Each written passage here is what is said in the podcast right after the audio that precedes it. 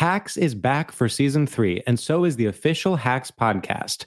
In each episode, Hacks creators Lucia Aniello, Paul W. Downs, and Jen Statsky speak with cast and crew members to unpack the Emmy winning comedy series. You'll hear Hannah Einbinder and Jean Smart speak to their on screen dynamic, along with stories from the show's writer's room, on set antics, and creating the world that Deborah and Ava inhabit. Watch Hacks streaming exclusively on Max and listen to the official Hacks podcast on Max or wherever you get your podcasts. Whether this is her first Mother's Day or her 40th, she deserves more. Shop tons of stunning on trend jewelry for every budget at Diamonds Direct. Diamond Fashion Jewelry, beautiful birthstones, everyday pearls starting at just $200. Commemorate the real loves of her life with a gorgeous pendant featuring the birthstone of the one who made her mom. This Mother's Day, Diamonds Direct is everything you need to say thank you. Diamonds Direct, your love, our passion. Online at diamondsdirect.com. Looking for hair removal tools that not only deliver smooth results, but also empower you with a sense of complete control? Enter Conair Girl Bomb, your secret weapons for smooth, sleek results made just for women. From the ultimate Girl Bomb grip and professional grade blades, you don't have to compromise and settle for less. Conair Girl Bomb equips you with the precision and power previously reserved for men's grooming tools. So take your hair removal routine to the next level with Conair Girl Bomb. Available at ConairGirlBomb.com or a retailer near you. Looking for some amazing TV to stream? Indulge yourself with the hits on Hulu you can't miss. Dive in with Barney, Ted, Robin, and the gang on How I Met Your Mother. All nine seasons are now streaming on Hulu. Then you can move to Modern Family, Schitt's Creek, and My Wife and Kids. We are talking every single episode of every season of these shows. We're talking huge hits. Streaming on Hulu whenever you're in the mood. Now we're talking. AT&T connects an ode to podcasts. Connect the alarm. Change the podcast you stream. Connect the snooze. 10 more minutes to dream. Connect the shower. Lather up with the news. Sports talk, comedians, or movie reviews. Connect with that three hour philosophy show. Change the drive into work in traffic so slow. Connect the dishes to voices that glow. Thank you to the geniuses of spoken audio. Connect the stories. Change your perspective. Connecting changes everything. AT&T. The Nikki Glazer Podcast. The Nikki Glazer Podcast. Here's Nikki. Hello, here I am. It's the Nikki Glazer podcast. Welcome to the show. It's Thursday, everyone. We made it. We got through the week. I'm in Los Angeles, California still. I don't know why I'm talking like this. Um, I feel like maybe that's how Meghan Markle sounds on her podcast. Dignified. She has a new podcast out. If you haven't heard it yet, don't. Um, I haven't listened to it yet, but Is that what it's Um, called? uh, it's called Dignified? like Renegades. No, it's it's no, it, it should be. That's such a good point. Um, I think it's called. Oh, it's called like Archetypes. It's just like, come on, get over yourself. Is it just her talking in the bathroom? It, That no, she one- has a guest, but apparently the first episode was with Serena Williams, and she didn't get, let Serena get a word in. And I go, wow, I'm just like Meghan Markle. I felt for the first time I was like, wow, we're similar. You could be royalty. I used to do I love the impressions of idea her of on my Markle Instagram. just being like in a closet, like, "Welcome to Archetypes. Don't tell Harry or anybody that I'm doing this. I know I could get murdered for talking, or even." Well, or I was thinking the same thing about it. I was like, man, she's because she apparently the like the most controversial thing she said on the first episode was like, oh no no, it was second episode. Mariah Carey was on, and Mariah Carey, I guess I don't know why I'm saying that. all like Mariah Carey. Mariah Carey said, um, Your Carey? turning into you. Um, you know, we all carry the weight of Mariah Carey. Uh, it's it's all of our burdens culturally. Uh, but she apparently said to her like to Megan, Mariah was like, "Well, you've got a little inner like you've got a diva in you," and Megan was like, uh, like it was nervous. You know, I'm getting all this from the Daily Mail, who's like, you know, anytime a celebrity walks out, they're like, Rebel Wilson flaunting her flawless pins, and it's like she just was walking to her car. She wasn't flaunting anything. so it's like I read it on the Daily Mail because they're obsessed with her, but um, she does have to tread so carefully, especially in light of watching the Diana documentary. Like, but she's free from the royal family. Like, that's the point. Like, she can do anything she wants, even though I cannot imagine what how much money she's making from that fucking podcast, and rightfully so. I mean, it's every it's number. I think it's number one. But I mean, what do you British think? British pound, it's a lot. Oh, God. well, she lives in California. You know that, right? Yeah, but They escaped. I know. Then it gets sent over. It's so hot to me that Harry left his entire family for her and like said goodbye to all of that for her to protect her To be honest, because she though, got I mean, suicidal. what is- what is he like missing? like his mom. It's not fun over there. He's not having a good time. Do you it's know probably how the hard worst it time is ever. to leave that though? I'd get out. Even, like it's like leaving Mormonism. Like it might be hell, but it's all you know. Like No, I know. I don't. Th- I don't. around. No, I know you are, but it's. It, I do find it like so fucking attractive that um he did that for her and like just how by her side you can tell that he just like loves her so much and you know risked everything but i was thinking that um this podcast that she's doing i was like it it like I would be worried, even though she's free of the royal family. Like she has to still tread so carefully because everyone's watching her every move, wanting her to fuck up.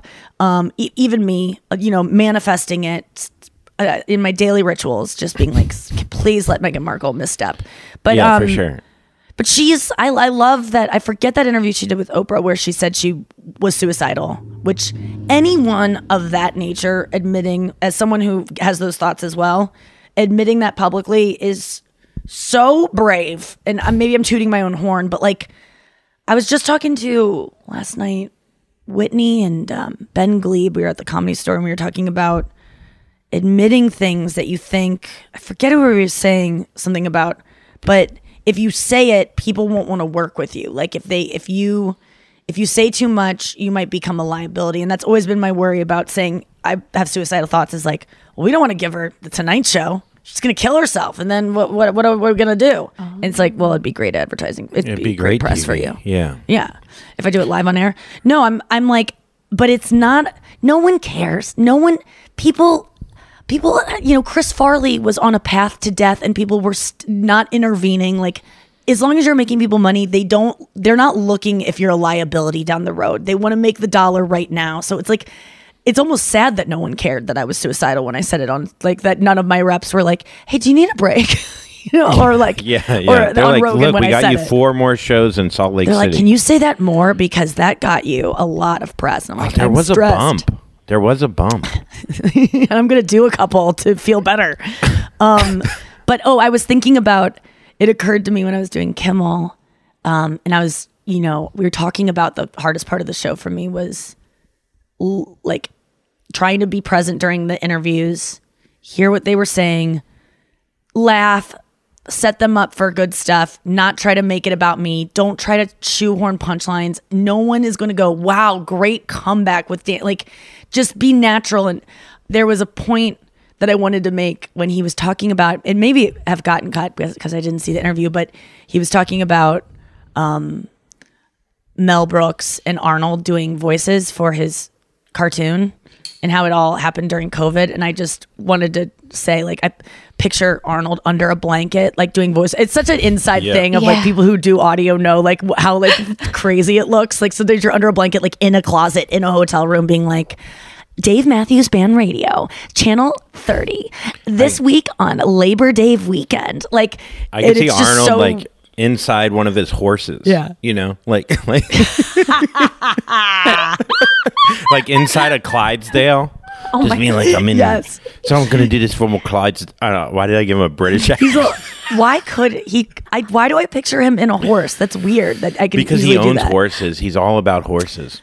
Oh yeah, there's like a pony like walking around his house. He I think, or a punches a, donkey or horse in the face in one of his movies. Oh, in that one, and I love that scene it's unbelievable because you can tell it's so fake. Like Yes. he didn't actually hurt the horse because the horse kind of just there's a bit, a minute, a, a beat where it kind of goes like someone off camera goes fall and then it like falls. Well, I'm sure there was a conversation where Arnold was like, "Look, I want to hit the horse. It's got to be." Should I just punch it?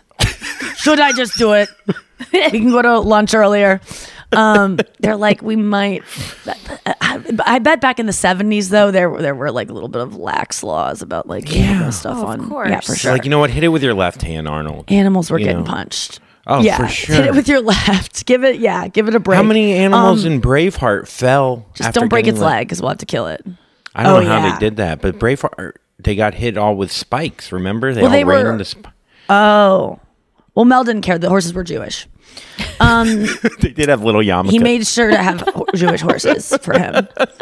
Andrew, your I did not see it. Your um your show. I did. I kind of texted you late on um Tuesday night to see how it went. I assumed. I mean, I had no doubt it was going to be Yeah. like epic, and I hate that word. But how was it? Tell us about it. I mean, Zanies, without headlining. sounding cheesy. So yeah, I got to finally. I did an hour. The only other time I've ever done an hour, you saw it, was when I did my one man Yeah, show. and I was it was an hour and a half. yeah, Yeah, and I it was and I like ran easily through. an hour and a half.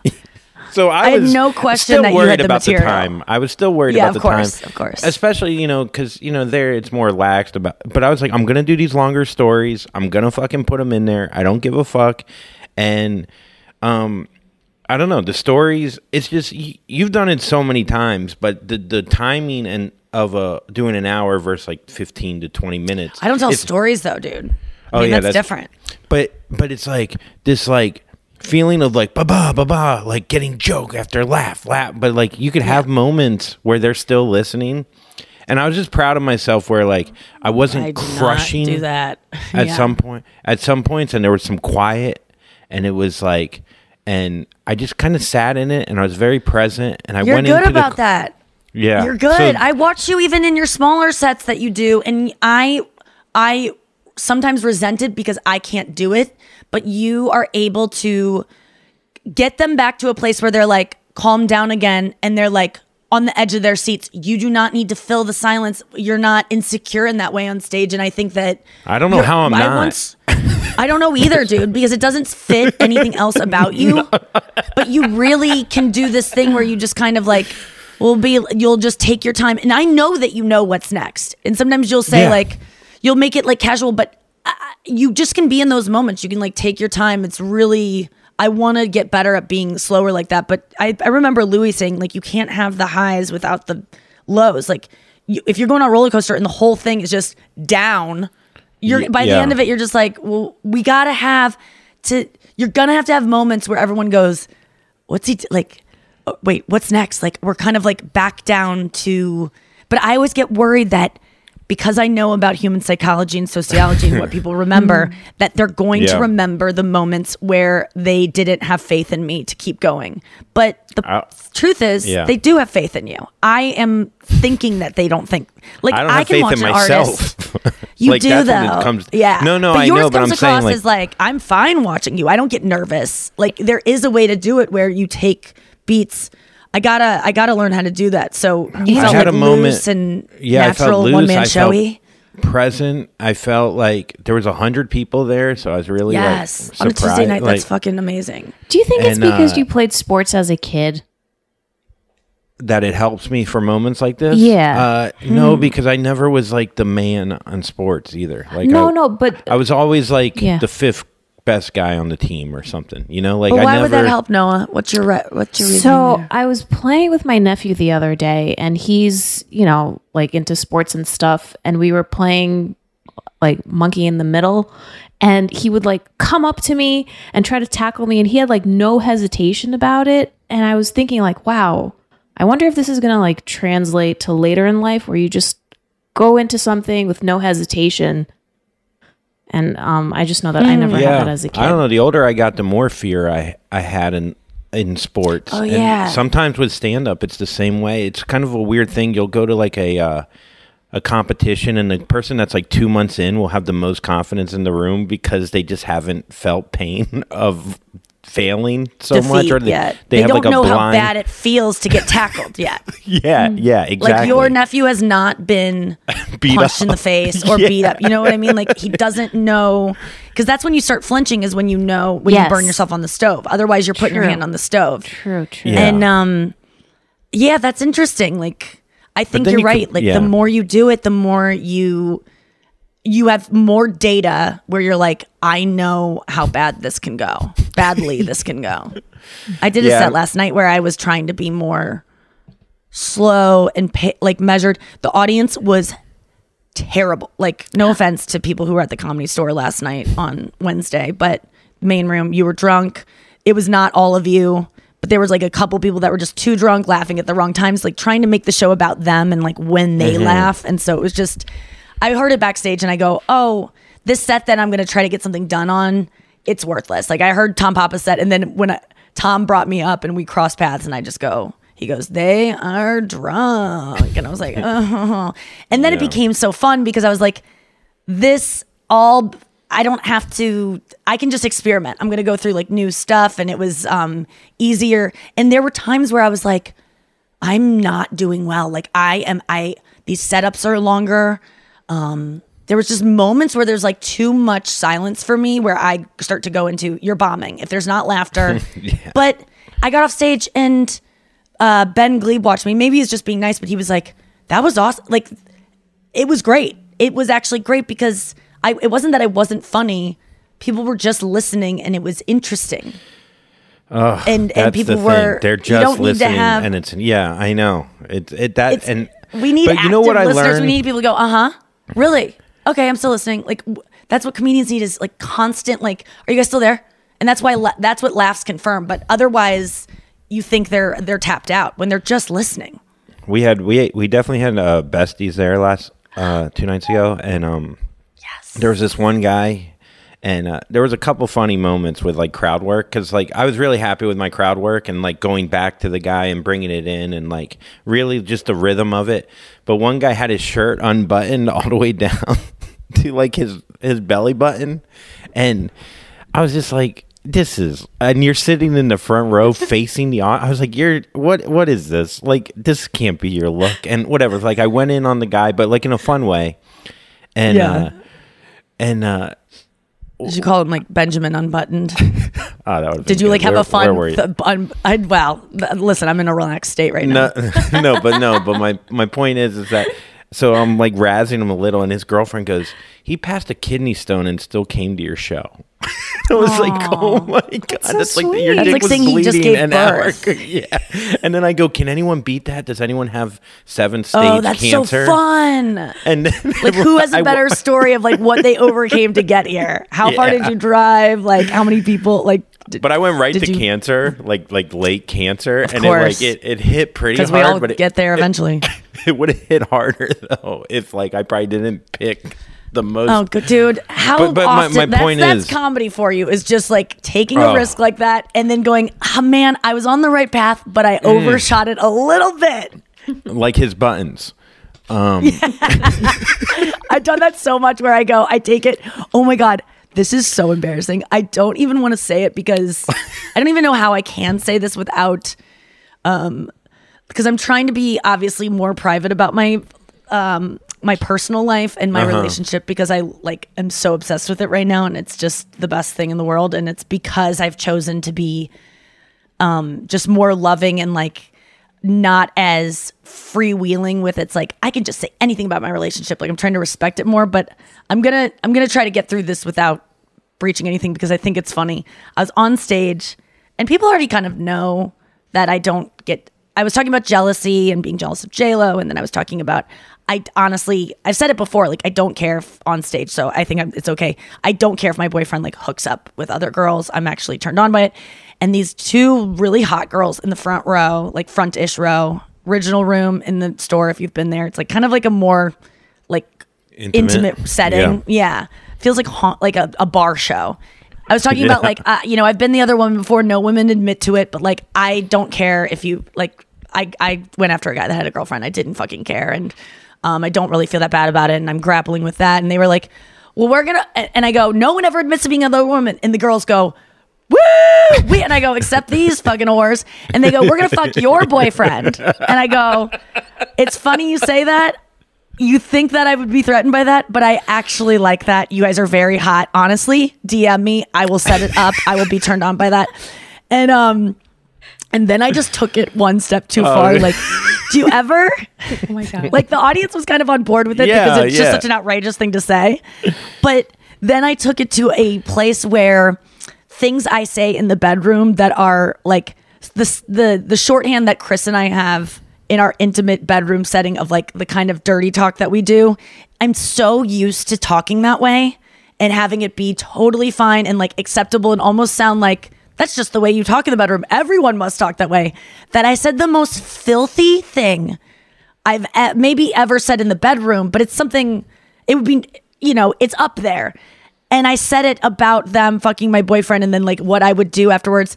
And it shut the room down and such like it was crickets so fast where people were like, like it was it was all of a sudden like someone saw my porn search history. Like it's almost like I opened my laptop at a Starbucks and like my porn from last night was like, ah, ah, and you're just like, oh my god, they just saw like it. I Why is Hunter Biden like, on there? Yeah. it, yes, it was so gross that everyone was just like, "Ugh."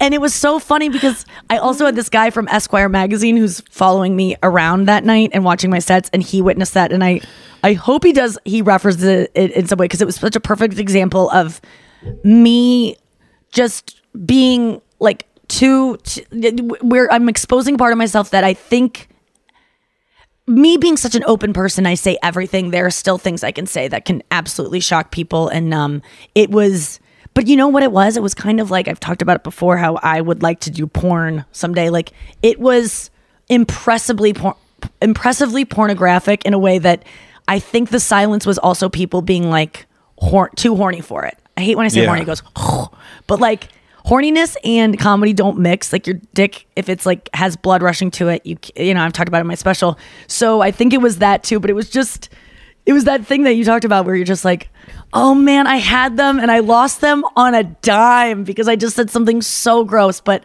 I do stand by it, and those girls can DM me, and I would like to set it up. But um, no, I that's not my relationship right now. It's a you know. Not everything you fantasize about has to be a reality. I just have to say I'm very happy in my relationship. It's the best it's ever been, and he's been in Iceland for eight days. It's awesome. Um, do you find the distance makes the heart grow fonder? Yeah, no, it does. If for sure. Um, I mean, I was only gone for two days, but yeah, no. I, when you get back, I don't know. I was driving back and I was listening to someone talk about how much they love they have for their partner, and I was like mm. literally getting teared up while driving back, thinking like, "Wow, this person really does love me for just ex- just my who I am." And I don't know, just like the love. I was thinking about the love she has for me, not how much I Yes. love her, but like, how can someone love me so much? And I, was just like driving, man. like, like, like, fuck, man, she fucking It loves me. I just had that too. It, it's sad to say that I just let that in after nine years with this person or like going through so many different phases of our relationship. But I just had that too of like, I think, you know, I hate to speak in like, you know, F Boy Island talk, but at the end of the day, his walls are coming down and so are mine because I had to bring my walls down first. I did not realize in my relationship that I was the one that is avoidant and scared of commitment and scared of forever and scared of like, I think that I got into this archetype, talk about archetypes now on Spotify, but I got into Yes, the archetype of the girl that is like, why doesn't this guy want to marry me? I want to get married. He's afraid of commitment. Like it's easy to play that character where you know, even on my reality show, it's like I was pursuing Chris. He doesn't want to get married. It's just a it, that's a a role I play, but I'm the one that is creating this vibe from him that that then makes me this desperate character. I'm setting the stage for that. Like if you you you don't realize like you can create the narrative about yourself that you want by having people like and it kind of showcases you Yeah. like like i was listening to the same thing but like like you can make up not make up a story but you can make a story where it's like my mom did this so then i'm like this and maybe you like for me like maybe i'll even like you could exaggerate it or whatever to make yourself to give you an excuse more for why likable you are the way you Yeah, the are. excuse It's for not who you are. You're not a bad person. You're not like Yeah, it's yeah, someone yeah. else's. This thing. is why we'll be on right back and we'll investigate this more right after this break. Hacks is back for season three, and so is the official Hacks podcast. In each episode, Hacks creators Lucia Aniello, Paul W. Downs, and Jen Statsky speak with cast and crew members to unpack the Emmy winning comedy series.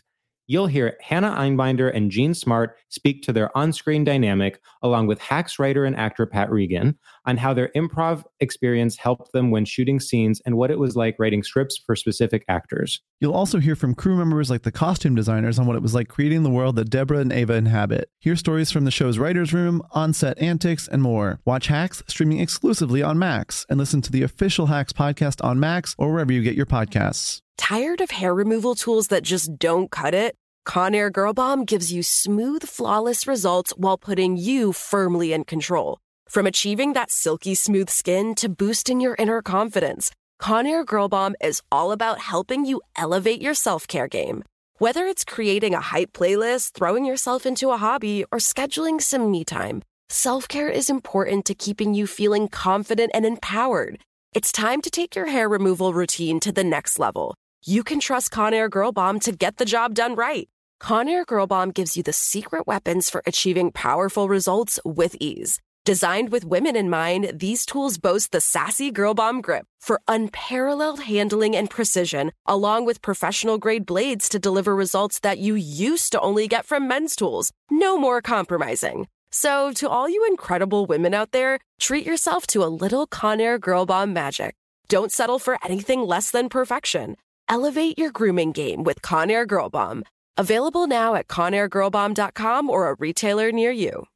Well, the weather is getting a lot warmer, and so your wardrobe probably needs an update. I know mine does. And it's so hard when you want to buy new stuff because you want it to last a long time. You want it to look really good and you want it to like stand the test of time in terms of like fashion. At least that's what I want. And so that's why I love Quince because Quince is all about effortless fashion that looks chic and timeless year round. I'm talking premium European linen dresses, blouses, and shorts from $30. Washable silk top. They have so many chic jewelry pieces like these globe boho hoops. I love those. You could just blindly click and end up with such wardrobe essentials. They're not wasting your time at Quince. I love the Quince um, dress I got. I'm trying to find it because I want to say the exact name of it, but it's like this long sleeve dress, but it's like a midi skirt. It's so cute. It's like silky feeling. It's just, I've told you about it before. Okay, there's so much cute stuff on here. I got to go and get back to the podcast, but you know what to do. Get warm weather ready with Quince. Go to quince.com slash Nikki for free shipping on your order and 365 day returns. That's Q-U-I-N-C quince.com slash Nikki to get free shipping and 365 day returns. Quince.com slash Nikki. Are you looking for some amazing TV to stream? Well, sink into your couch and indulge with the hits on Hulu you can't miss. We're talking some of the greatest comedies of all time, absolute must watch shows. Dive in with Barney, Ted, Robin, and the crew in How I Met Your Mother. All nine seasons of How I Met Your Mother are now streaming on Hulu right now. One of my favorite shows ever. And I mean, don't you want to know how he met their mother? Then go back home with the Dunphys, the Pritchett's, and the Pritchett Tuckers in Modern Family. Then you can start over with the Roses on Schitt's Creek, and then see what's up in the Kyle household in My Wife and Kids. We're talking every episode and every season of these shows. We're talking huge hits, streaming on Hulu whenever you're in the mood. I mean, can you even watch all of this? We think so. Head on over to Hulu and start streaming today. Now we're talking. This is it. Your moment. This is your time to make your comeback with Purdue Global. When you come back with a Purdue Global degree, you create opportunity for yourself, your family, and your future. It's a degree you can be proud of, a degree that employers will trust and respect. Purdue Global offers working adults like you over 175 flexible degree programs to meet your specific career goals. These include associate, bachelor's, master's, and doctoral degrees and certificates. Purdue Global degree programs range from nursing to business to communication and more. Whatever your interest, we have the degree that will move you forward. You have the knowledge, you have the experience. Now it's time to get credit for the work you've done and earn the recognition you deserve with Purdue Global, Purdue's online university for working adults. You know you're worth it. We do too. So don't wait another second to get the degree that will take your career to the next level. Start your comeback today at purdueglobal.edu. Yeah, we were talking about love and feeling loved before we went to break. And yeah, I'm just starting to be like, oh my God, this person, because I was so depressed last week and he was so like, I just kept telling him, like, get, run away from this. Like, who wants to be with this? Like, how could you possibly want to be around such a negative Nelly? And, And like, I just picture him on top of a Band-Aid on my mountain in I Iceland. Like, like Yeah. he's in ice having the time. He's like holding up like a like a stake that he used to climb the mountain. And he's like, yeah, and you're on the other end. Like, I just don't understand. I, was, I did was Kimmel, like, and he's like, go back to your fine. friends. yes. I was like, I run away from me. And I wasn't trying to push him away. I was really like, this, just check back in when I'm a better person. Like, just forget you have a girlfriend because this is not fun to deal with and there's nothing was you can his do. And he was just like, he just was like, I am not going anywhere. I don't care. Like, this is, this is it. Like, this is, I, this is what you are. And like, it's just the way it is. Like it was almost kind of like sickness and in health. Like I, I it's- Yeah. and he thrives in that state too. Like it's a he's he likes being there for me in those times and just not having to fix it, but just like listening, being there. It's um I think it makes him feel closer to me when I can be, you know, really honest about how shit like how bad I feel. And I sometimes go because I remember in our relationship prior, like I would talk bad about myself or I would say I'm so like ugly or whatever I was struggling with. Uh, and I would be like, I remember him, maybe he didn't say it, but I just remember someone being like, when my partner talks like that about themselves, like, it, why would I want to be with someone that doesn't even like themselves? Like, what do you think of me if I'm with you? And I think whether he said that or I heard that somewhere back then, it's not the way he feels now. Like, he, the love we have for each other, it's, I could say anything bad about myself and it's not going to make him go, oh, I never saw that about you. I was always kind of scared of revealing something that's like, now you're going to see the real thing and now you're going to run away. It's like, he's, I could become, you know, a, He a- accepts like, you. I could be in an acid like- attack and have no face and he would still be attracted to me. He would still want, yes, he accepts me. And so, I feel and like that really confounds me though. Oh, I'm kind of uh, similar, I think, to you in a way where I I don't like to ask for help. I don't like people helping me a lot until it like gets to the point where like I need all the help sometimes, and like Until I feel it's like just so much with you, you're you're like- so yeah. strong in so many ways where it's like this person doesn't need anything at all. And then it's like no i do. And but because i think like some people like go oh you can help me today. Like like it's like little increments of help. You know what i mean? Yeah. and so then it's like And that's Chris's love up. language. Yeah, he likes yeah. to be of service. He li- and it makes him feel good. It makes anyone feel good to help out others. I always talk about it whenever I'm. If you're depressed out there, the number one way to get out of it. And I should have told myself this past weekend, but I was not. You know, depressed people are not in a state to figure out things that'll make them feel better because the problem with depression is that you convince yourself this is the state that you. Sh- this is reality, and anything to get you out of it would be an illusory, dreamlike world where you don't want to be one of the sheep. You want to know how bad life is. And so you get stuck in it. So I really don't want to take advice, but anytime I'm just like, can we stop talking about me? Can I just like hear about your life and like give you some advice? Like helping someone else takes you out of it, but he um he loves doing that shit and I think that um I just need to get depressed more often for our relationship. No, it's it was really like I don't know. I was just like sometimes it does strike me where it's the same thing with what my mom says she loves me, and I go, but why? Like I want actual, I want information about what you love about me because I feel like I want to hear like you're you make me feel this. Like I get it from my friends, but sometimes I feel like you know when people just love you um unconditionally the way that you know brenna loves you unconditionally the way you're talking about where it's just like oh my god someone like deeply loves me in a way that like my mom does just because i exist. And i'm that person like that's what i'm replacing. It, like that's what you get a partner for i believe is because your parents die and that unconditional someone who is supposed to love you unconditionally is going to leave this earth and you need to replace them with someone else that is just like i'm in it i'm family and i have that from my friends but i'm really starting to feel that like okay i just have i stop questioning why chris loves you even though he puts up with all the stuff that you think makes you unlovable. Just surrender yourself to the fact that he does and it's just like the way your dad or your mom loves you. Like it's it's that deep now that there it doesn't need definition. It doesn't need evidence and proof.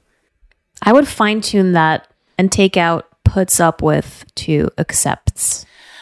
well i guess i'm saying i'm i was saying puts up with to be the most negative version of myself in that scenario but you're absolutely right accepts but you're right but in my most negative state i go god what am I offering him except like I know sexually like I blow it out of the park every fucking time, but like that is not enough to keep a relationship going and it's certainly I know him enough to know that like it takes more than that. So sometimes I'm like what is he getting out of this? And um and I think that that just is me needing to I do need to know more of like I need to know what I do that makes him feel s- like he loves me so much so I can do more of it. And I figured out that with men, just from reading Reddit, really, and having male friends, but really Reddit, and I've talked Yeah. about this before, men are starved of hearing what they mean to you, what how complimenting them about their personality, their looks. Like men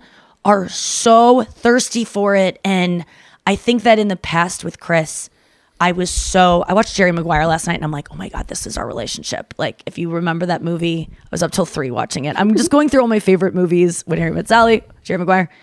I and it's so interesting to see these movies from an adult lens because in that movie, I thought Renee Zellweger and Jerry Maguire liked each other equally, and then it just didn't work out. But she was so in love with him, put him on a pedestal, would do anything to make it work. He did not love her in that way because he wasn't capable of it, and also she he shouldn't have because she loved him blindly, so he didn't actually feel you can't love someone that you go, I don't really, this person loves me and they don't really know me. He didn't feel seen because he didn't let his walls down. She shouldn't have loved him that way. So eventually she says to him, like, this was a mistake. It was my fault. I, I thought I could love us enough for both of us. And it's not the case. So then they get, you know, they separate and then he finally, you know, lets his walls down and like, and loves her. And it kind of happens a little too quick for my taste upon second viewing, but it's a movie and they got to get it under two hours um, because they used to respect your time back in the 90s with movies. But I just feel like um, I used to want Chris to love me so much and just get that, like, I love you that I, um, that I didn't leave him space to actually do it. And I think once, and now I'm so cagey about putting too much love on him because I used to not get it back enough. Like I used to be like, I love you so much. And then he'd be like, love you too. You know, like it, he was trying to match me to be polite, but I can tell it wasn't the same as what I was feeling. Or, but the truth is I didn't love him in that way. Yeah, yeah, And so he was reacting it, the right yeah. Mm-hmm. You know, like, but now I feel like I need I'm- to be I'm more effusive about- about, my feelings because he loves like it. I, I think with Jerry Maguire, and I think maybe even with you a little bit is like, but honestly, kind of like he Jerry Maguire. Like the whole point of the movie is like he searched for you know as many clients as possible and being a ruthless agent, and his career was fucking everything, and that's where he found his happiness is signing the most money and and all this like ego stuff. And I feel like with you, where you've like you couldn't you had your head down so much for your career this whole time that like how could you love someone if you're f- that focused on you know finding happiness in your career and finding and from the and- outside.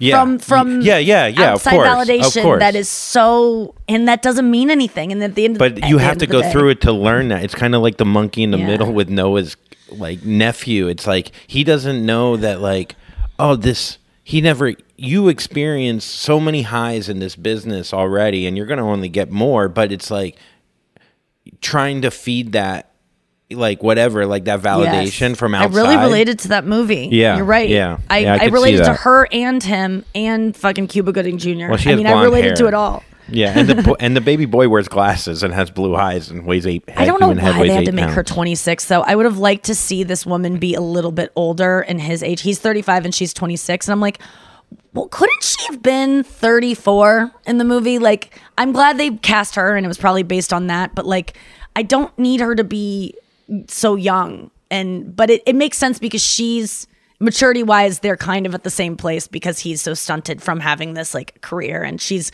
grown up more because she's a single mom. So it does make sense. But man, I just feel like, um, do boys, do men, I should say, like boys to men it's I think that you if you want more from people, you got to give it first. Like you got to be the one to like if I I and I think that I've just been so cagey about showing like being so loving to Chris because I used to not get it back that if I give him that again, he won't give it back, but our relationship is different now. It's like I'm dating a different person, so I have to be I want to be more effusive because he seems to really respond to it. And then I get it back and it's like, "Oh my god, whoa, this is I think I've just been so it's like yeah, it's like exactly like the monkey in the middle thing of like I got tackled too much early on with the same person Yeah. and I didn't get back and it hurt so much that I don't want to give up anything now and I'm more cagey with my feelings and I just have to I have to realize like uh I got to do the uncomfortable thing if I want to get that back.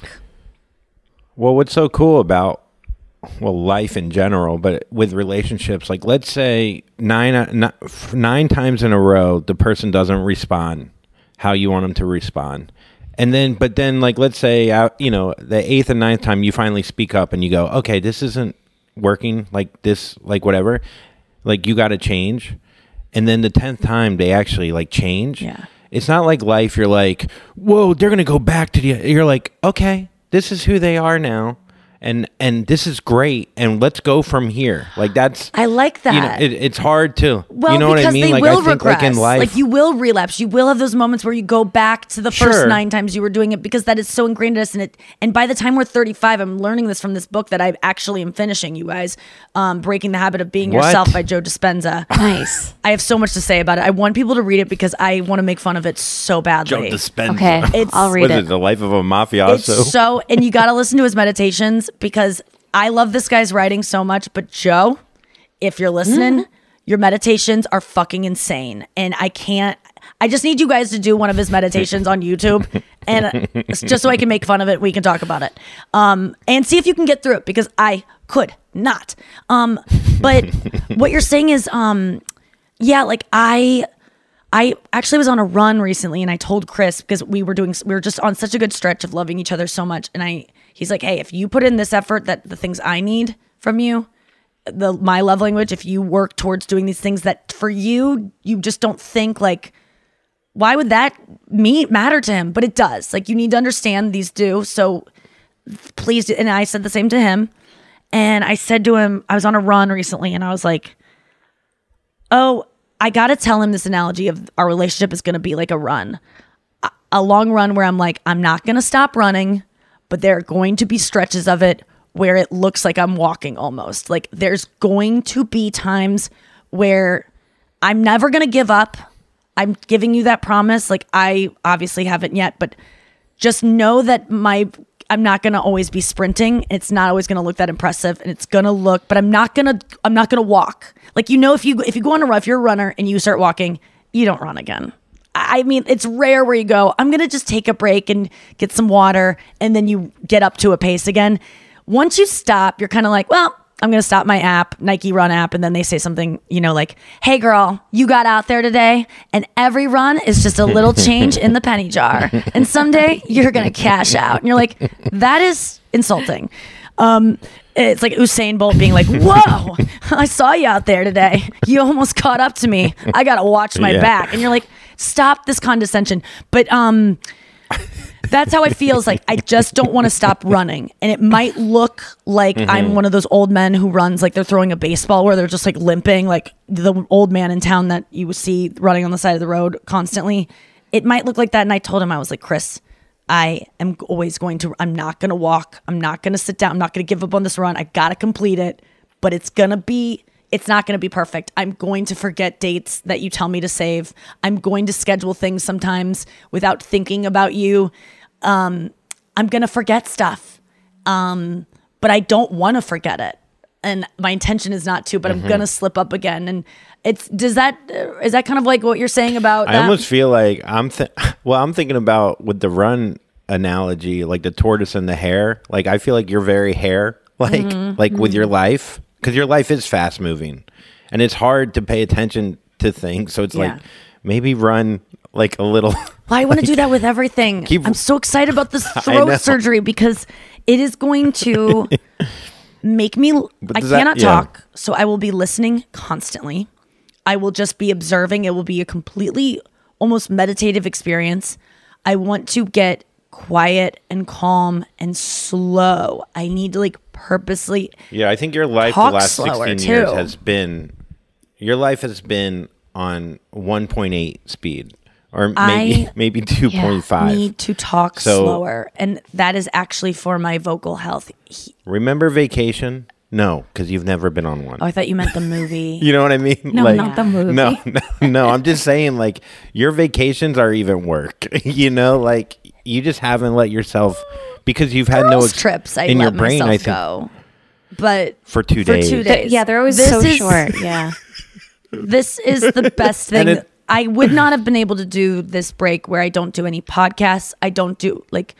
I just posted a tweet yesterday that said, Oh, "Normalize free time as not something that means I. Sh- it was something about like I'm just because I have free time doesn't mean that is I'm available. Like free time does not Yeah. equal. Oh, we should like put some press interviews in here, or like because there's always something I can put in there, and.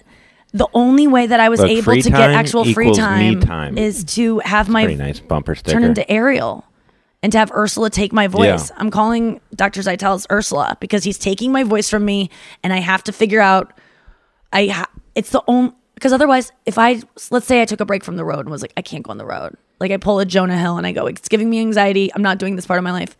There's always something else I can do. I could do Zoom interviews. Mm-hmm. I could like but when you can't talk, it really is like I think it's going to make me a better guitarist because man, I got to figure out I love how to express like myself in that way. together. Together we're like Ariel because you can't talk anymore and I have a tail. So. Can I be Sebastian? and you brush your hair with a fork. Uh, yes, you can be Sebastian. um, I was talking to Anthony Jeselnik no, last night, no and he wiggle was like, room anymore. You know what I mean? Like there's no wiggle room for you Ben- with this no voice. No, thing. there's not. Like you have no But options. that's what I love about you it. have no it's like options. literally being thrown Yeah. in prison, and I'm like, I there's nothing. It's like um bondage that I talk about, where it's like you get to be lazy in bed, and it's forced laziness. Like I don't. No one gets to say I'm lazy in bed. I'm like I'm tied up. I can't move. It's not my fault. Um, Is there any part of you though that goes like any part of your ego where you're like, even without a voice, I'm still gonna fucking do a, a, special or not a special, but you know, like like you're gonna figure out something. Oh yeah, this to do work. People are going to actually do. I know that people are going to steal my idea and have their vocal cords fixed because there's so many people with damage. Nearly everyone who sings has No, damage. no, no, I'm just talking about you. I'm just I'm no, just saying, because like, I'm going to accomplish weeks, so like- much during it. It's Yeah, going to yeah, make people yeah, go, yeah, well, what this? It's you know, like when Mulaney quit drinking, that was I was like, that's his special sauce. Like I, I need to do Mm-hmm. what this guy does because he's on a next level, and I do believe this is going to take me to a next level, not comedically necessarily, but it's what I, my intention for for it is to find like the artist I want to be after this, and and to shift into like who I want to just find who I want to be after this. And I'm going to, Uh, my intention is to pull a Hannibal Buress and reinvent myself as another artist and to like start over. I really want to do it. I, I cannot sing as myself. I don't want to be a singer songwriter as Nikki Glazer. That's a comedian. That is a TV host. I want to get like, I'm to do a, it's so fun. I'm to do like a character name and be, because when I started doing comedy, I was thinking about it because I'm trying to write songs right now and I'm like, I cannot, this is so hard to do. I keep saying I can't do it. But when I first wrote jokes, I, I just was like, what would Sarah Silverman write? Just write for Sarah Silverman. So I need to create, right now, I'm kind of like, okay, write for Taylor Swift, write for Dua Lipa. Like if you had to turn in the song to them, what would it be? And that's an easier way. But mm-hmm. I need to invent a character for myself that is me, that is, and I'm waiting for what that is. And I think it's, I just, the name has to like find me. So I'm, my intention is like, I come out of this and I know, and I'm not going to reveal, I don't think I'm going to reveal who it is because I want to become famous in um in my own right without any help from my current career.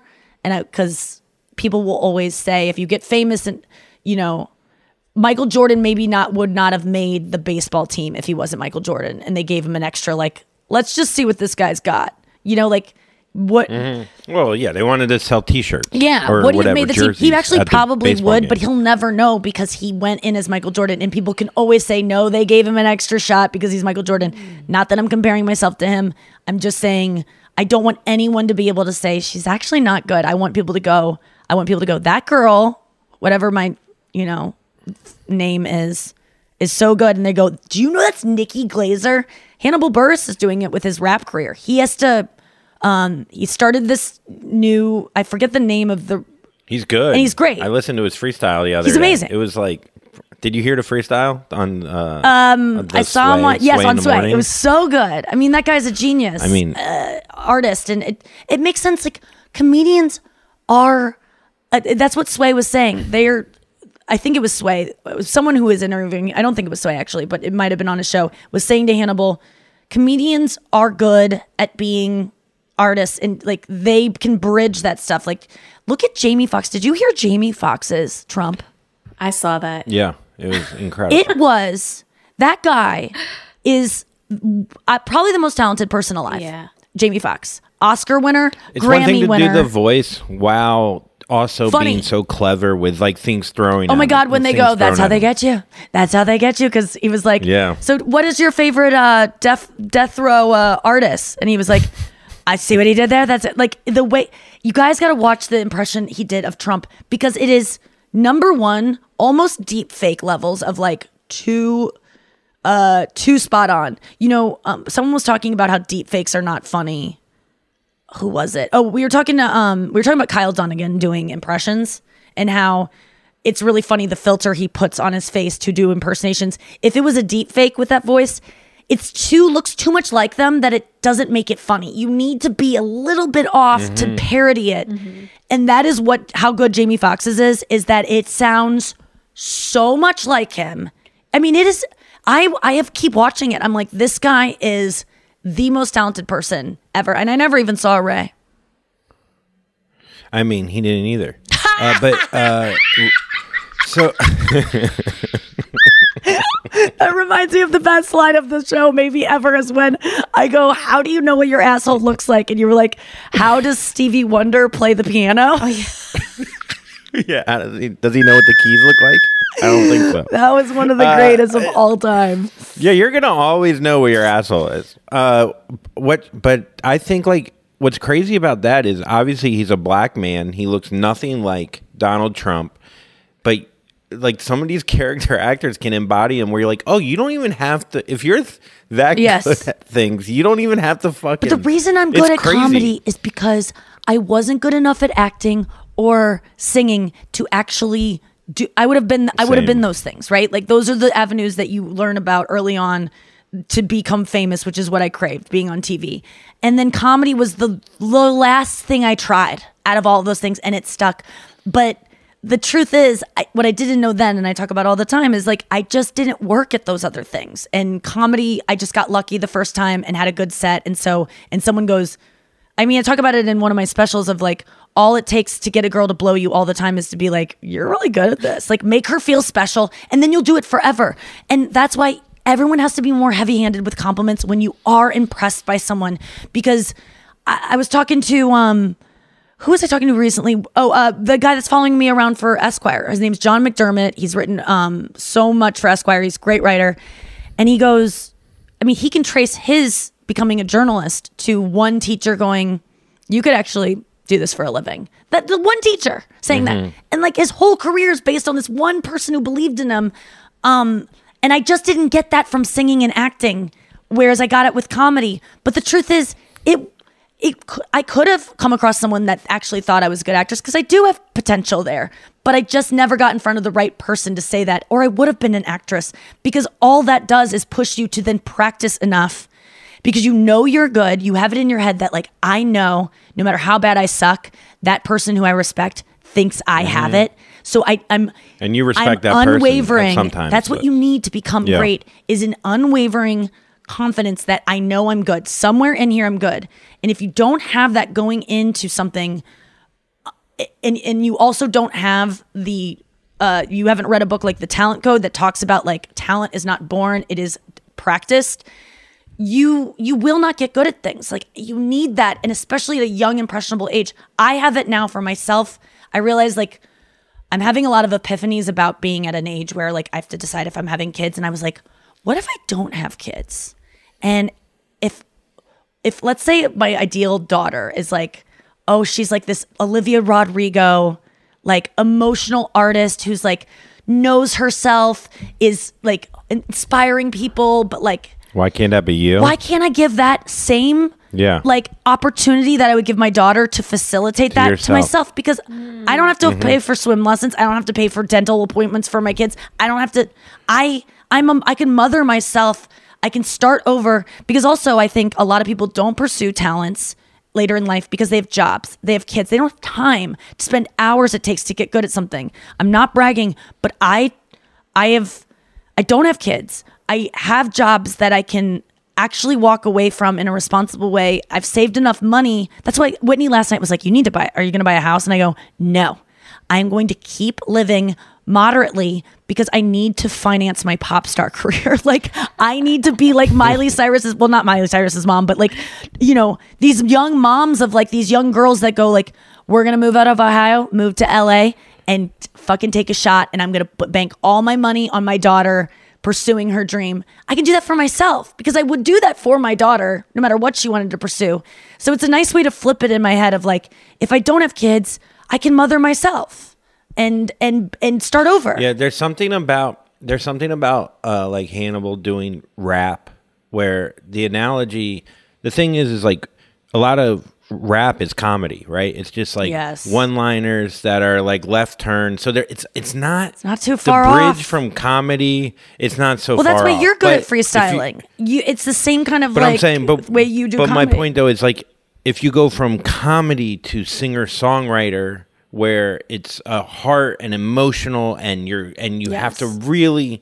It's it's a bigger leap in It a way is. from going comedy to well, I've already faced the or comedy backlash of it of being like trashed Yeah. about my Bob Saget song, and exactly that's and my that's point. why I'm like, I gotta kill off Nikki Glazer singer. Like Matt Pond is releasing some songs with his new band, The Natural Lines, which they have a new song out. Mhm. I really implore everyone to add it to their Spotify because it's my friend, and that's say one more time. the natural, lines, in the new song is the problem Yeah. is me. I recorded that song. He wrote that song for me to record, and I recorded it, and so I know it already. It's such a good song. He did such a better job with it. Obviously, it's I've been playing it nonstop. It's called "The Problem Is Me." I put it on my Instagram story yesterday. But that, um, what was I gonna say? I he's gonna release some of the songs. I think Saint Lou, which is the song that was on my um, show, and um this other song still not still summer i forget what it was called uh, endless summer we're going to release those two on a record next may and he's getting together all this record design and, and it said nikki glazer with the natural lines and i'm like can you just do the natural lines featuring nikki glazer like i don't want this is the old me and like Mhm. she had a she had a voice things are great the songs are great but i gotta i'm gonna reinvent and um and so that people so that I can, if people go, oh my God, Nikki Glazer's singing, it's so embarrassing. I'm gonna go, no, she's actually Nikki Glazer's not singing. She Nikki Glazer does comedy. Um, you know, uh, George Funk is singing. I don't even know what my name is gonna be. It might be like a boy's name. I honestly am like, I get to be anyone I want, and it's so cool because it's also like having a baby. You get to like name yourself. Like I know this sounds very transy, um, and I mean that in the best way, but like I get to create a new person, and maybe that's just what I'm thinking now. I'm gonna do. I feel like but I, I- want to be yeah, a new I'm think- person with this. With I'm thinking what like because Garth Brooks obviously Yeah, Chris Gaines. with Chris Gaines it was a little much because he went to like straight hair and it was like he I can't he my hair. he just like for, by the way I love that album I listened to it when I had mono and I was crying in a fraternity house writing poems so like it means a lot to me but but I'm just trying to think Did you know like, it was Garth Brooks? Like I forget look. how he did that. uh yeah but yeah there was like is that Garth Brooks it, it He definitely was it like this is it was anyone. Sasha Fierce like I'm Beyonce but this is my alter ego. Ziggy Stardust like yeah, uh yes, Bowie. yeah. I, I believe that's how it was. All the only thing he changed was straightened his hair and he had like a little soul patch. I might do wigs. Like, Like- I want to do wig. I want That's what I'm really like, thinking, I can't. I don't want to look like myself. I want to sing. Um, totally like maybe do like a dead mouse thing, like in a fucking helmet or something. you know, like I want. And the character gives I you eventually an will take it off once freedom. I know who this person is. But I might daft punk it of like I don't want me. I want people to go like I want to be. I want to disappear into it, and I don't want anyone to know it's me. But I also It's like show less face and more up, so I probably will end up just being like Hannibal about it. Of like, don't judge this person. She's a new artist. It is me though, you know. But that's the trick. Is like you gotta create a uh, pers- separate persona. I love picturing you though doing the podcast with the Daft Punk helmet on. I mean, I, I basically do that on days where Like- my eyes look like like, you shit forget. with sunglasses. that is another you forget thing. like no the hair and worlds makeup. collide. That's what that's what I love about Sia. I don't know if people know this, but Ugh. Sia did not put on a wig and sing with her back to the camera because she was felt like she was ugly or embarrassed. Like maybe those things were with those self esteem stuff. She didn't want. She wanted to have a normal life where everyone didn't know it was her everywhere she went, and so she purposely did that to be separate than, from the artist. Anya said to me recently that Sharon Stone was always like, when people talk about Sharon Stone in the tabloids, that's not me. I'm a different person. Um, she didn't have to give herself a different name, even though Sharon Stone is an amazing, you know, pseudonym. But I got to come up with a, a new name, which who knows if it's going to be like Kesha or it's going to be like two names or it's going to be, I don't, Cincinnati Sue. Uh, Andrew's frozen again, but we'll be right back with Fanthrax. Hacks is back for season three, and so is the official Hacks podcast. In each episode, Hacks creators Lucia Aniello, Paul W. Downs, and Jen Statsky speak with cast and crew members to unpack the Emmy winning comedy series. You'll hear Hannah Einbinder and Jean Smart speak to their on screen dynamic, along with Hacks writer and actor Pat Regan, on how their improv experience helped them when shooting scenes and what it was like writing scripts for specific actors. You'll also hear from crew members like the costume designers on what it was like creating the world that Deborah and Ava inhabit. Hear stories from the show's writer's room, on set antics, and more. Watch Hacks streaming exclusively on Max and listen to the official Hacks podcast on Max or wherever you get your podcasts. Tired of hair removal tools that just don't cut it? Conair Girl Bomb gives you smooth, flawless results while putting you firmly in control. From achieving that silky smooth skin to boosting your inner confidence, Conair Girl Bomb is all about helping you elevate your self care game. Whether it's creating a hype playlist, throwing yourself into a hobby, or scheduling some me time, self care is important to keeping you feeling confident and empowered. It's time to take your hair removal routine to the next level. You can trust Conair Girl Bomb to get the job done right. Conair Girl Bomb gives you the secret weapons for achieving powerful results with ease. Designed with women in mind, these tools boast the sassy Girl Bomb grip for unparalleled handling and precision, along with professional grade blades to deliver results that you used to only get from men's tools. No more compromising. So, to all you incredible women out there, treat yourself to a little Conair Girl Bomb magic. Don't settle for anything less than perfection. Elevate your grooming game with Conair Girl Bomb. Available now at ConairGirlBomb.com or a retailer near you. This is it. Your moment. This is your time to make your comeback with Purdue Global. When you come back with a Purdue Global degree, you create opportunity for yourself, your family, and your future. It's a degree you can be proud of, a degree that employers will trust and respect. Purdue Global offers working adults like you over 175 flexible degree programs to meet your specific career goals. These include associate, bachelor's, master's, and doctoral degrees and certificates. Purdue Global degree programs range from nursing to business to communication and more. Whatever your interest, we have the degree that will move you forward. You have the knowledge, you have the experience. Now it's time to get credit for the work you've done and earn the recognition you deserve with Purdue Global, Purdue's online university for working adults. You know you're worth it. We do too. So don't wait another second to get the degree that will take your career to the next level. Start your comeback today at purdueglobal.edu. Are you looking for some amazing TV to stream? Well, sink into your couch and indulge with the hits on Hulu you can't miss. We're talking some of the greatest comedies of all time, absolute must watch shows. Dive in with Barney, Ted, Robin, and the crew in How I Met Your Mother. All nine seasons of How I Met Your Mother are now streaming on Hulu right now. One of my favorite shows ever. And I mean, don't you want to know how he met their mother? Then go back home with the Dunphys, the Pritchett's, and the Pritchett Tuckers in Modern Family. Then you can start over with the Roses on Schitt's Creek, and then see what's up in the Kyle household in My Wife and Kids. We're talking every episode and every season of these shows. We're talking huge hits, streaming on Hulu whenever you're in the mood. I mean, can you even watch all of this? We think so. Head on over to Hulu and start streaming today. Now we're talking. From BBC Radio 4, Britain's biggest paranormal podcast is going on a road trip. I thought in that moment, oh my God, we've summoned something from this board. This is Uncanny USA. He says, Somebody's in the house, and I screamed. Listen to Uncanny USA wherever you get your BBC podcasts, if you dare.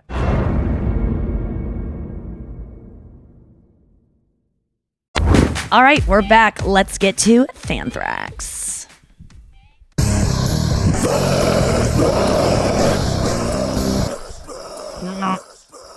Hell yes. Let's hear what the busties have to say this week. So many good voicemails. Uh, let's start off with Alyssa. Hey, Nikki, Noah, and Andrew, I love you all. Uh, bestie for life since the beginning, blah, blah, blah. Um, so I work in a uh, restaurant BFL. and I was listening to the Horsehead with Ben Gleib episode about how, um, sometimes the customer's not always right and everything. And I just want everyone to know that, like, what we do in my restaurant to get through it is we kind of poke fun at the customers without them knowing. Um, we have this thing called LHC, and that means lick her cunt or lick his cock. That means going above and beyond, but like kind of being sarcastic about it. So it's like, oh my god, yes, I'd love to get you an extra side of ranch. Absolutely. Shit like that. Um, and then we also do this thing where when people leave, instead of saying take care, we say dick hair. It kind of sounds the same, and it's just a little way for us to laugh and keep things light.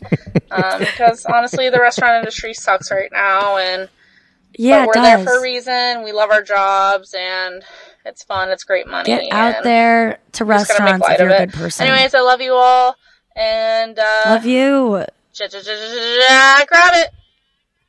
Jack Rabbit, um, love Oh, that. Yeah, I really funny, implore people if you got expendable cash and you like dining out, get out there, be nice to your wait staff, tip a lot, um, help them out because it's. I think it is a bad. It's a struggle out there right now in customer service. Entitled people. It's just something's changing culturally where people are just were are so mean.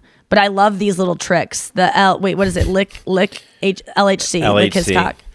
Was it lick Loogie cock, his coke. cunt? No, don't spit in your people's food. I would but love yeah. to get you another ranch. Oh my gosh, so funny. Yes. Oh, you just being so nice that they kind of know you hate them. That's good. I used to say, um, you could say to someone, have a good one, and they don't Oh. know that you mean death. like to you, it can mean death. You know, like Yeah. you can make it for you. They don't know. You sound like you're being nice. Have a good one. Or like I just, just, love, I just love like dick have a hair. good cry later, you sad take- bitch. Take care, dick hair. I, I kind of see how, it, but I can hair. see people in their car being like, did they say dick hair? Dick- Did they? It was like that when, we, when I went to Six Flags with my dad once when we were kids, and the guy goes, "All right," and we go to the ticket counter or whatever. He goes, "All right, get your ass in the park." Um, and we, my dad goes, "What?" And he goes, "Get your ass in the park." And my dad goes, "Are you? Did you say get your ass?" And he goes. No, I said welcome to Jurassic Park. It was like because it was raining outside, and he was like making Yeah. a joke that it was like r- really ominous weather, and um, we laughed. We loved it because it was we were young, and it was like that guy just said get your ass in the park. It was so fun. I love we had a those. we had a moment on the cruise where this girl would come around and she had a she goes silver silver in the glass silver in a glass and we're like silver in the glass and we're all like what the fuck? souvenir glass. Mm. and Mm-hmm. but like One of th- those things with your family you go nuts. Like it was Oh, like yeah. the funniest thing That can keep you going ever to years. happen. Um, Silver- my silver favorite one of those is in Amy's movie Snatched with Goldie Hawn, where they check into this hotel, and the person comes up to them with like a little, these little glasses of like uh, smoothie, and he goes, "Welcome, welcome," Oh, and she's like, "Welcome," and it looks like, and, and he's like, "Welcome," and she's like, "Oh no," she takes a step and he's like. He goes, "Welcome," and she's like, and it's like it's it's like this Hawaiian resort, and she thinks it's welcome. I thought I, that was one of my favorite ones. she's like I'll have a Um, large Venti, please. uh, blowhole. Um, all right, next Fanthrax. All right, just saying words. Okay. Oh, those hey, all came Nikki, together Andrew, and Noah. This is your bestie, Stephanie from San Francisco. You know, where Andrew had to get a new pair of shoes right before walking onto his set. I actually watch y'all's show on YouTube, and after I watch the current show, YouTube will just randomly place on an older episode, and it re um, played episode 160, which is with Anya Marina, and she is talking about a bikini being lost in New Jersey through USPS. And Oh, she yeah. wasn't going to have it from Mexico. And I just now, all of a sudden, need um, insight. I need the the follow through. I need the end of the story. I need I need the plane landed. What happened to the bikini? I'm gonna have trouble sleeping tonight if um if I don't find out. Was was Anya Marina naked? Was she able to resurface in her brand new bikini in Mexico? All right. I I, love you guys is so a- much. I'm proud to be a bestie. Um, don't be cut and Jack Antonoff. Bye. Um, love it, Jack Antonoff. Um, this is a new kind of Fanthrax 'cause I like where people because there are a lot of loose ends on the show. If you need some kind of closure, please ask for it, Yeah. and we'll give it to you. The closure here, I, I think Noah has the answer. Yeah. So I reached out to Anya this morning and she goes, Yes, I got it back eight months later. Now I'm selling it on eBay. It's brand new, extra small. It's been on sale for months. No bites. Well, we got to get her name on eBay so people can check it out. Yeah. And by the way, she did have a bikini in the Hamptons that is so cute and perfect. And I believe it's from the same company because it was Italian. So maybe she got an extra, but it is very cute. So, um, yeah, try to find that. I don't know the brand or anything, but that eight months later, Jesus Christ. Um, glad we glad we tied up that string bikini. um, great, great Fanthrax. Next up. All right. Here's a story from Megan. Imagine hey, if she was Nikki. Andrew, and Noah. um, my name is Megan, and I was calling because a few weeks ago you had talked about the awkwardness of like watching a movie where the same situation is happening and it's awkward between the people watching. Um, In college, our friend's dog had just died, so we knew going into Pet Sematary that it was going to be a little weird, but we kind of thought we'd like laugh our way through it. Um, we didn't know that in the movie the they get burned alive um, and her brother had been burned alive and had died that way. And instead of turning it off and being mature and looking at her and saying oh my god i'm so sorry we were all like, in our early 20s we just watched the whole thing and then like silently filed out of the apartment and it was never Oh. mentioned and i still am mortified that that happened we never talked about it ever Oh my with her God. um so sad So she lost her dog and her brother died? Her brother was burned alive.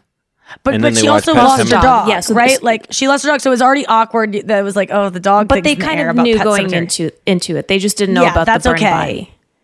And then she also had this other tragic thing happen in her life that is, oh my. Okay, wait. There's a little bit left. awkward. Yes, sorry. And then the second thing is, is in the last episode you were doing your impressions of everyone, and it clicked with me that you identify with a bird because you are like a bird that that mocks people. A parakeet is that what they oh. are, or a parrot? So Mimics just noticed that. you. Didn't know if you had made the connection of your impersonations. Um, thanks. Yeah. guys. that's all I've got. Such a good point. Because I'm like a bird because I can only do two second impressions. Like birds don't really like go places know with their many impressions. They just do like a couple words. Yeah, that's why. Okay, I really like that spin.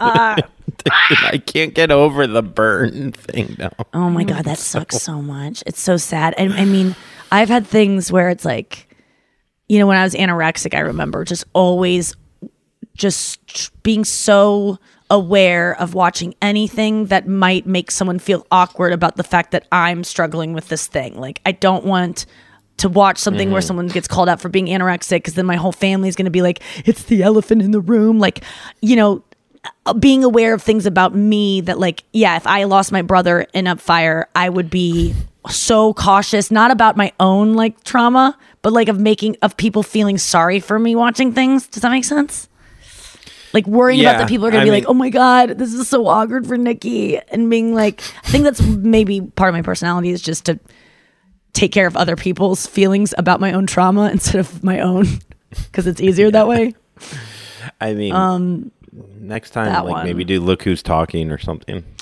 Trying to think The of- movie choice, whoever chose the movie, really, Yeah, next time choose Marley and me. Just go right there. No, no, one that's so gets burned too. alive The in dog it. Well, at least you're sticking though. with the dog theme and you're not risking any like complete family tragedies popping up. All right, final thought. Let's go to another. Okay. Uh, this one comes from Molly. You guys, I am listening to episode 255, Gibberish Training Bra, and you guys are talking about chin hairs and nipple hairs and how. Oh my god. Sorry to bring this up again, Noah, but you had to shave the morning after like a hookup to like control the Great. chin hair, and I feel so seen. I seriously have been so insecure about like I get like these like hairs like I guess it's basically like a sideburn, and they grow so fast and it's so embarrassing and it makes me feel like a gross man and now i know that like hala and nikki and noah like all have the same thing and i just i should have known this sooner but i truly feel so seen and i just had to call in and tell you guys I'm so glad. Oh my god, because honestly, there are these things that we keep we think other people don't have even though we have been exposed to so many people admitting their truths that you Mhm. think there's still things about you that other people don't have but you just keep whatever you got going there is someone that has it. I'm so glad you felt seen by that. I was just Um, thinking of like another oh, thing man. that you pointed out. Yeah, please. That's like such like an embarrassing thing, but it happens to just about every woman, and that's like the little joint uh toilet paper, in our vaginas. Yes. that was a real big like that was learning seeing seeing those joints and realizing other women had them and those joints I was never been in this bathroom before so those have to be from another woman. So other like it was a it was a moment for me in a stall when I saw those of like I know that this isn't just me. I don't think I put it in the special, but like even taking baths with my sister, like my vagina just sucks up toilet paper. I remember as being a kid in the bath with my sister and having to skim the top of the water to like collect the toilet paper that I had accumulated in my vagina that would be released in the bath as a child. Even my vagina was like just swiffering debris. It was insane. Like I worked at Maybe like we a- could like use your vagina scum. to clean up the ocean. You know, like, like go reverse. Like, I love the I've- idea too of like, thank God for the internet and shows like ours where we're very honest about our like vulnerabilities. What did people do in the 60s in the when day, you had to you were hide just, everything? No, you were just a bearded woman in the circus, like back in the day. Like, if you embraced it. Otherwise, you just didn't leave their house. yeah.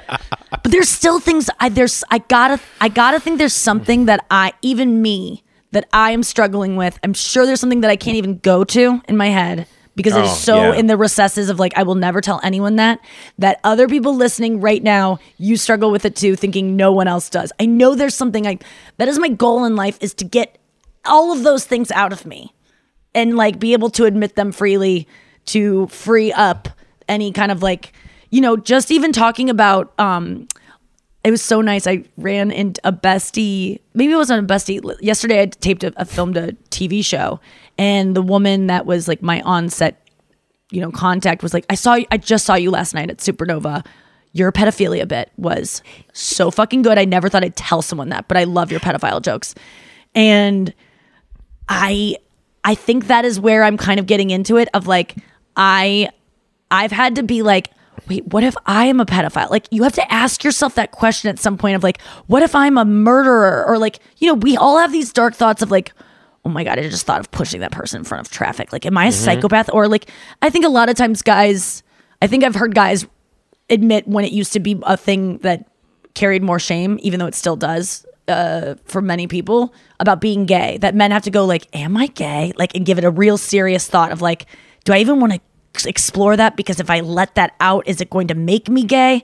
And I think that you know, in- my joke, I go, you know, I'm talking about my nephew wanting to shower with me and saying to him like or saying to my sister like no he can't because what if i molest him and like saying that puts it out there that like i've questioned like but like it could it be in me and th- that is something i would never have admitted to even thinking before because it might mean that i am if i've had that thought but now i know Mhm. intrusive thoughts like that if anything, the fact that I'm worried about it means I'm not. And the fact, and I also know I'm not because you know you're a pedophile by the time you're 13.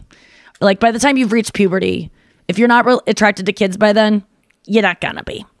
So if anyone out there is ever worried about that, I've looked into it because I'm like, because I always just reason no one chooses to be a pedophile. So I don't want that to happen to me. You know, like what if you bump your head? Like what if no one knows the root cause of it? But I do know that you know if you are, the unfortunate person to be attracted to children uh, and that's part of your brain, fuck. We talked about it before, but it's not your fault, but it is up to you what you do with it, which I hope is like you know are proactive in making sure you do not hurt anyone with it but um no one chooses that and i think that there is a part of me that was always like what if like i just got lucky that i'm not a murderer or not i'm not homicidal or i'm not a psychopath like you don't get to choose your brain. But I think that that was something that for a while I was scared to admit that I even thought, like, am I? Could I Mhm. be this? Because it's, I'm so fascinated by it that, and then now I have a whole bit where it's like, people kind of go, why is she so into pedophilia? And I've talked about it before on the show, but it's like, well, girls are into murder podcasts, and you don't go, she's a murderer. It's like, no, I'm Yeah. just, you or know, disgusting for like thinking it or, or like or yeah, enjoying it. I'm just yeah. my new joke is I'm a pederisto. You know how they call like the girls people that are fans of my favorite murder podcast are called like murderistas. so I'm trying to make it like a cute thing of like yeah, if it has I a just cute like name to to it. yeah. Um, I, I guess I got to work on that, but it was nice. There's stuff like that that I even admitting on stage that I was the other woman in a relationship and I pursued a guy that had a girlfriend. That was something that I go, I'm gonna have to take this one to the grave because no one's gonna empathize with this. I'm a bad person. But even that, like, I know I'm not alone because I did the math on it. I'm like, if everyone says they've been cheated on, there's a lot more women that are the other woman on the other side of this than I'm hearing about. I mean, for everyone that's been cheated on, there's another woman. But why am I only hearing about women being cheated on? Why is no one talking about being another woman? It's because no one is admitting it because it's embarrassing and that you get villainized. But it's just as there's just as many women out there. My joke is, is it just me and LeAnn Rimes fucking your boyfriends? And the funny part is, I saw LeAnn Rimes on a flight recently, and I wanted to tell her about the joke and be like, "Oh, you're mentioning my joke, but I, you know, I don't think we're there yet." Because I don't know her personally, and so I shouldn't probably comment on the fact that she's in a relationship with someone who was in a relationship when they met. Uh, I mean, I feel you like know- I feel like if you're looking back at it, it- there's like a difference, like a feeling of like I I was the other person. I acknowledge it. I'm coming clean about it. I don't know if I want I to think do the it trick again in is the to be able to do it in the moment because then you can stop the behavior. Like if if you get on, I mean that's the first step in all program stuff is like I'm an alcoholic. Admitting that you Mm-hmm. currently are doing a bad thing. That is where you want to get to because the sooner you can address it, the sooner you can Yeah. go, well, this is not who I want to be. But it takes that lag for me. It took a year and a half before I could admit on stage after I pursued a guy with a girlfriend that I did that. I wouldn't even reference it on a podcast, you know, because I did it. I was so ashamed of it. And now Well, he because made you of the, sign an NDA, didn't he? well, I was gonna try to make uh, a new acronym out of Uh, NDA. I think it's a lick cunt Uh, hair, dickhead, or whatever. Uh, uh, Nikki's doing adultery. Um, but I, uh, and it is, I'm only able to talk about it not because I got space from it, which is maybe part of it, but because I'm not ashamed about it because I did, I thought about it enough and I go, I'm not a bad person because this happened. I made a mistake. I didn't do something that I'm proud of. I don't want to be that way anymore, but I'm not, I'm not ashamed of it. I accept it about myself as a thing that I did that I don't want to do again. Um, and there's millions and of other people that are flawed in the same exact way. Yeah, but they're so if not you've been the other woman, it. And everyone is making you feel bad about it in your life, and there's no, there's nothing for you to listen. I mean, I, this is a part of it I want to do is like there's no songs. When I was going through it and I was like pining for a guy with a girlfriend, and I wanted someone to have a little bit of empathy for my situation, there's one fucking song for you. There's it's illicit affairs by Taylor Swift. It's the only song written from the perspective that I could find of the perspective of the woman who knew the guy had a girlfriend and still went after him. And it actually has some empathy for her. But it's uh, otherwise most songs are like bitch you stu- took my man fuck you or like fuck you for cheating on me you piece of shit it's always written from that woman's perspective that got hurt by that woman which is a valid place to be as well not invalidating that anger although i do think it's misplaced on the girl often because you have to if you stay with the guy that cheats on you you have to make the woman who Oh he cheated God. on the villain Oh my God. because you couldn't stay with the I- guy otherwise Should I just tell you? Oh, I'll tell you now. Yeah. There's this woman. I gotta send you the article. She put up a TikTok. All these women were talking shit about her in her in her TikTok. Right? She finds the women on Instagram, sees their husbands, and starts DMing their husbands, and then shows the women that were talking shit about them in the comments the receipts Their of how hus- the husband wants to fucking cheat on them. Oh boy. You uh, I don't know how I didn't send it to you. I was like, this is this is fucking juicy. I'm sorry, as fucking toxic and unhinged Oh. as that is, boy, Oh, do I love it's so that. unhinged. It's she made videos of it talking to Dude, the woman dude. reading the receipts. Wild. It's wild It's shit. so It's so good and so bad. I don't. I, I am glad that I wouldn't do that, but man, I like that that's out there because what a way to show women like fuck you. Yeah, you are you're on your little me. pedestal, Yeah. making fun of me, judging me, and you think your life is perfect. That's what I want to do to all these people that ever comment about celebrities, including my fucking self. Whenever I have an opinion about someone, I want to go. Who the fuck do you think you are having any opinion about Olivia Wilde and Harry Styles' relationship when you don't fucking know anything and you think you're perfect? No one is perfect enough to judge anyone. And this woman, man, you got to send that to me. That's good. Oh, I gotta find Maybe it. we'll post I'll it on our story. If, but that is that's diabolical. Um, thank you guys so much for your th- fanthraxes. Great ones today. Um, we have one more week of shows before I go on vocal rest. Um, thank you for all your kind words this week when I was depressed. We got through it. Thank you to Andrew and Noah for putting up with me or I accepting me is how I'll Yeah, say that. yeah. Yes. Um, I really appreciate it. You guys are the best and love all the fans, all um, the besties. And I'm going to be in Vegas. Um, Vegas is how you say it. Tomorrow night at Oh, yeah. uh, the Virgin Hotel. Christina, if you want to just do a last minute trip to Vegas, look at flights. Come see me. Meet and greets afterwards. If you want to get a meet and greet, just um, DM me all caps important, and I'll see it, and I'll give you free meet and greet if you buy tickets to come see me in Vegas at the Virgin Hotel uh, Theater uh, with Benedict Pilozzi and uh, Anya Marina. So that'll be tomorrow, my last show before I um, become an alter ego. And if you have any ideas for my alter ego name, please send them my way as well. Don't be cut and Jack. Be nimble, Jack. be Forming quick. On a virgin place, and your voice will be new. A virgin and place. Just, and you're you're gonna I'm have a always new voice performing after from a virgin place. Born again.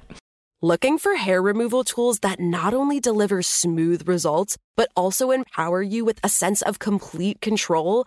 Enter Conair Girl Bomb, your secret weapons for smooth, sleek results made just for women. From the ultimate Girl Bomb grip and professional grade blades, you don't have to compromise and settle for less. Conair Girl Bomb equips you with the precision and power previously reserved for men's grooming tools. So take your hair removal routine to the next level with Conair Girl Bomb. Available at ConairGirlBomb.com or a retailer near you. Looking for some amazing TV to stream? Indulge yourself with the hits on Hulu you can't miss. Dive in with Barney, Ted, Robin, and the gang on How I Met Your Mother. All nine seasons are now streaming on Hulu. Then you can move to Modern Family, Schitt's Creek, and My Wife and Kids. We are talking every single episode of every season of these shows. We're talking huge hits. Streaming on Hulu whenever you're in the mood. Now we're talking. This is so cool. Don't Tell Comedy is sponsoring this podcast. Don't Tell Comedy are comedy shows that happen in these really intimate, unique spaces like art galleries and backyards and rooftops. I did one of their first shows in 2017. It was in a random clothing store in LA. Now they are in 150 cities worldwide. You got to check them out. They are such a perfect night out. Don't Tell Comedy is the spot to go. Date night, alone night, friend night, whatever you want it to be. It's so fun. Get tickets at don'ttellcomedy.com. Use the code Nikki for 20% off your first show. From BBC Radio 4, Britain's biggest paranormal podcast is going on a road trip. I thought in that moment, oh my God, we've summoned something from this board. This is Uncanny USA. He says, Somebody's in the house, and I screamed.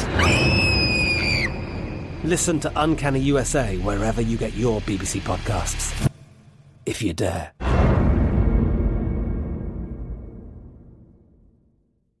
Xfinity has free premium networks for everyone this month, no matter what kind of entertainment you love. Addicted to true crime? Catch killer cases and more spine-tingling shows on A&E Crime Central. Crave adventure? Explore Asian action movies on Hi-YAH. Searching for something extreme? Check out skating, snowboarding, and more on Fuel TV Plus, the global home of action sports. And find crowd-pleasing bops on iHeartRadio's Hit Nation playlist. There's new free shows and movies to love every week. Say free this week in your Xfinity voice remote.